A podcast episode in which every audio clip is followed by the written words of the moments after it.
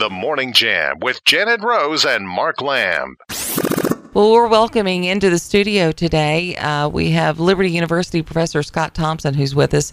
Uh, good morning, Scott. Good morning. And you brought some of your students with you as well. I'm going to have you introduce uh, those. I did. I have uh, Julia Robertson and um, Christy Batista, who are both third year law students on our moot court team. All right. Well, welcome, welcome to the show. We're glad you're here.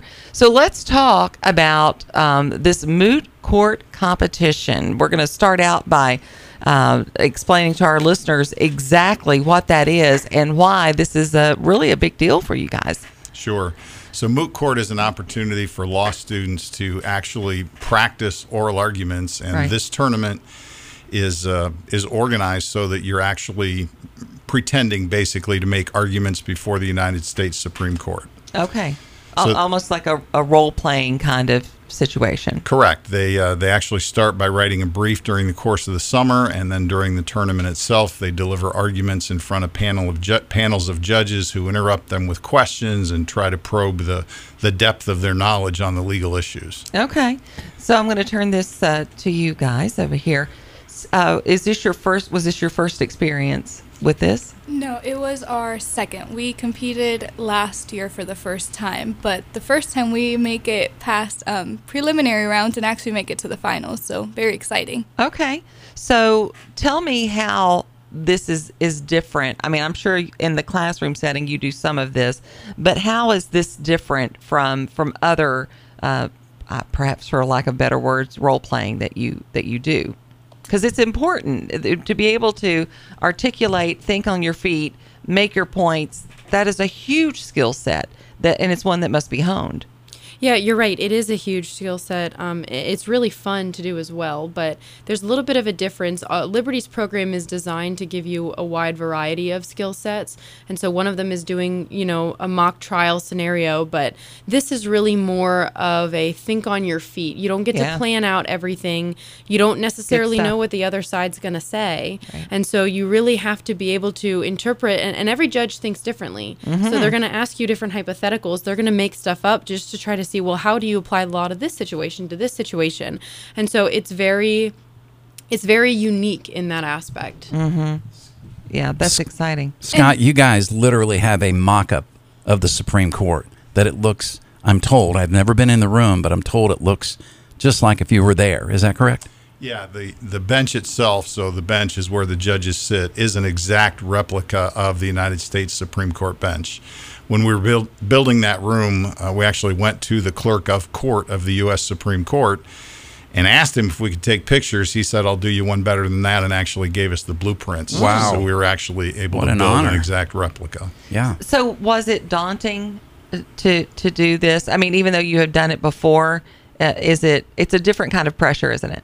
It is a different kind of pressure. You also we have practices before the competition, so uh-huh. you're practicing once or twice a week with your colleagues, and that can be a great way of thinking of questions that the judges might ask. But you never know. You spend months working on this problem and you think, "Oh, maybe I have everything down." And then right. you go there and this judge asks you a hypothetical or something that was just on the news and you're like, "Oh, I didn't think about that." So right. you definitely have to know your argument well and know what holes you have in your argument because mm-hmm. that's what they're going to target. Uh, you know, I did I did debate uh, when I was in school and and loved it. I mean, I really got everything rocking and rolling. Uh, I would think this would be kind of a similar experience where you are are verbally and mentally jousting um, for a long period of time. It is similar. I would say the only thing is you can't really go in saying I'm just going to memorize my argument. Oh, you really have not. to, you have to yeah. know it because at any point in time you're going to be interrupted mm-hmm. and be asked a question yeah. about a real life scenario. So right.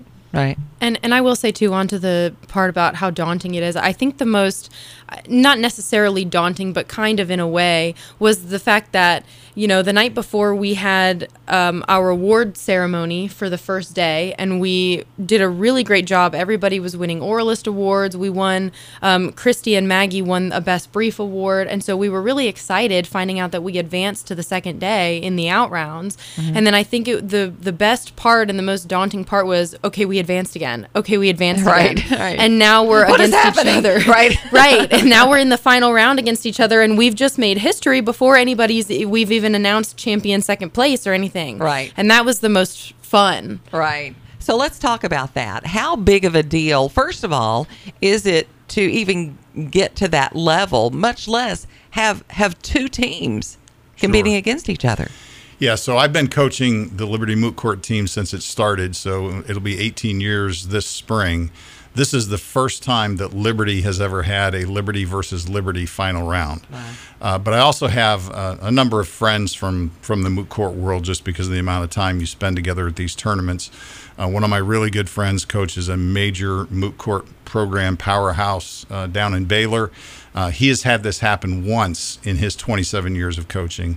Another really good friend from Stetson, which is another major moot court powerhouse, and it has never happened for her. So it's an extremely rare occurrence. And for us, it was absolutely a first. Tell us uh, briefly, Scott, how, how old is the program? Because it doesn't seem in my mind that it's that old. We started classes in August of 2004. So we're currently finishing up our 19th year. So, um, why is this so important to, to Liberty? I mean, you all have a great reputation. I mean, let's talk about your your uh, bar pass rate. Let's talk about that.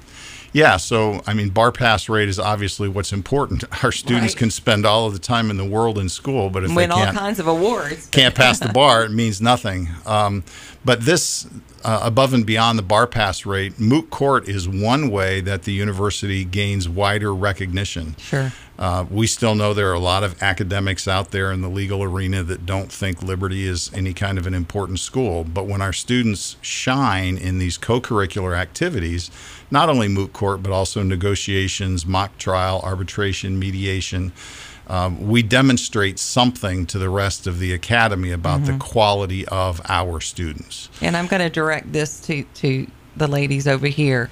Um, that will be to your advantage as you go on to practice. Let them underestimate you. That's fine. Uh, they'll find out soon enough.